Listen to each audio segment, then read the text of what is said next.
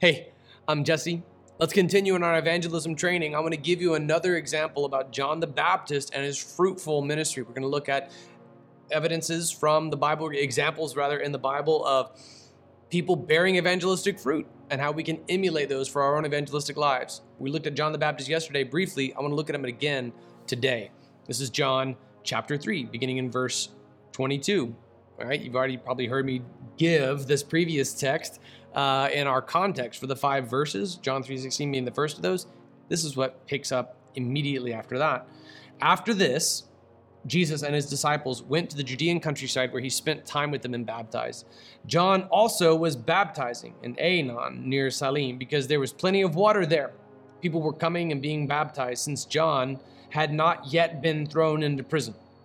Right, so you know that John, uh, John, the disciple of Jesus, is writing this under the inspiration of the Holy Spirit, reflecting back on it, and kind of hinting here what's to come for John the Baptist. Yeah, that's right. I'm telling you to imitate a guy who got jailed. then a dispute arose between John's disciples and a Jew about purification. So they came to John and told him, Rabbi, the one you testified about and who was with you across the Jordan is baptizing, and everyone is going to him. John responded, No one can receive anything unless it has been given to him from heaven. You yourselves can testify that I said, I am not the Messiah, but I've been sent ahead of him. He who has the bride is the groom. But the groom's friend who stands by and listens for him rejoices greatly at the groom's voice. So this joy of mine is complete. He must increase, but I must decrease. The one who comes from above is above all. The one who is from earth is earthly and speaks in earthly terms. The one who comes from heaven is above all. He testifies to what he has seen and heard, and yet no one accepts his testimony. The one who has accepted his testimony has affirmed that God is true. For the one whom God sent speaks God's words, since he gives the Spirit without measure, without limitation. The Father loves the Son and has given all things into his hands. The one who believes in the Son has eternal life, but the one who rejects the Son will not see life. Instead, the wrath of God remains on him. This is not a continuation of John the Baptist's quote. Rather, this is the Holy Spirit interjecting through John, the disciple of Jesus, as our author. John the Baptist once again demurs, deflects, defers, points to Jesus. He must increase, but I must decrease. He refers to himself as the best man at the wedding. Jesus is the groom, and he's just the best man people are coming to John the Baptist and like, hey, people are getting in on your baptizing game. That one Jesus that you talked about, he's baptizing people over there. How do you, do you feel about that? like paparazzi putting a microphone in his face, and then he rejoices. That's what I'm here for. That's what I came to do, to send people to Jesus. Christian, you and I, likewise, exist for no greater purpose than this. He must increase, we must decrease. John the Baptist never shied away from the truth of the gospel.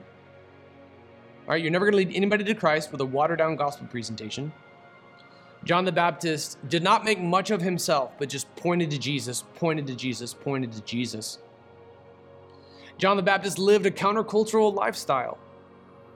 John the Baptist went to prison, as the text prophesies at this point and describes later on. John the Baptist struggled with doubt. But John the Baptist was the greatest preacher ever born from a woman. He is an excellent model for all of us. As you share the gospel with people, going through the five verses we talked about last week, praying through all of that with them, when you come to the Redemption Church or you write us at jessecampbellministries.com, however you're implementing all of this, whenever you come to us and you want to share these words of celebration, which I desperately want to hear more than anything, you got to incorporate the words praise God or something like that that just deflects all the glory to God. Okay? You don't give yourself a little merit badge like you're a Boy Scout. No, you're more than that, man. You're a disciple maker. And this is the mission of God. You're John the Baptist. You and I, we decrease as Jesus increases. So when you give the praise report, you give all the glory to God. You say, Praise God. You say, God did it. God did it again. The, the Holy Spirit is at work. He is increasing and I am decreasing. This you will find is utterly countercultural in a self aggrandizing and virtue signaling world, but there's no higher calling in this world. Let us imitate John the Baptist and let's bear fruit for the gospel, uncompromising on the word of God, enduring seasons of doubt, being willing to face imprisonment, and then, hey, guess what? This guy that I'm telling you to emulate, he got his head cut off. Does that bless you today? Do you feel encouraged? Welcome to the Redemption Church. Welcome to Jesse Campbell Ministries. Go get your head cut off to the glory of God. Imitate John the Baptist in his boldness and his uncompromising sharing of the gospel, always pointing to Jesus, pointing to Jesus, pointing to Jesus. Are you ready? Go evangelize.